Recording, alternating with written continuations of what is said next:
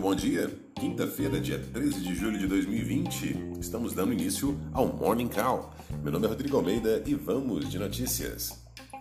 Os investidores internacionais adotam a cautela em seus negócios e estão atentos aos dados do mercado de trabalho americano que podem sinalizar sobre o ritmo de recuperação da maior economia do mundo. As bolsas europeias operam em queda e os futuros de Nova York têm leve variação negativa.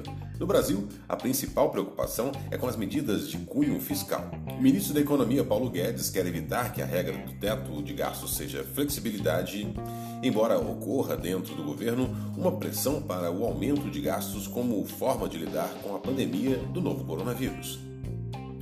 Outra agenda de Guedes é a criação da carteira de trabalho verde-amarela, que permitiria a contratação de trabalhadores pelo regime de horas. O objetivo é estimular a criação de novas vagas.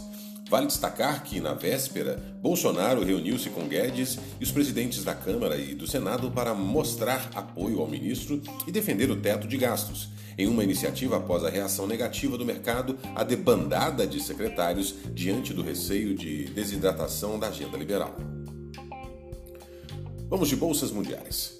Os principais índices mundiais refletem a cautela dos investidores nesta quinta-feira, enquanto esperam mais dados sobre a atividade econômica, em especial do mercado de trabalho americano. As bolsas europeias caem após quatro altas seguidas do Stoxx 600 e os futuros dos Estados Unidos flutuam, enquanto as negociações sobre estímulo em Washington permanecem em impasse.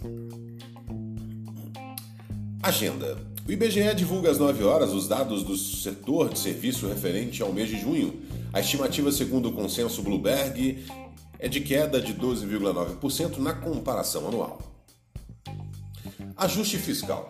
Para lidar com a pressão para mudanças no teto de gastos, o ministro da Economia Paulo Guedes e lideranças do Congresso querem acelerar a votação de uma proposta que permite ao governo acionar em 2021 medidas de contenção de, dos gastos já previstas na Constituição. Além de criar novos freios para as contas públicas, segundo reportagem do jornal O Estado de São Paulo. Carteira Verde e Amarela.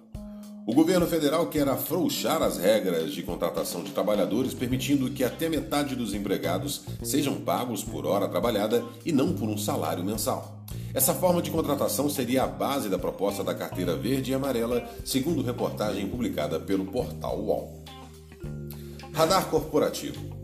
A Merfrey registrou lucro líquido de 1,59 bilhão no segundo trimestre, ante apenas 86,5 milhões em igual período do ano passado. Segundo a empresa, um melhor desempenho operacional e a demanda chinesa garantiram esse resultado.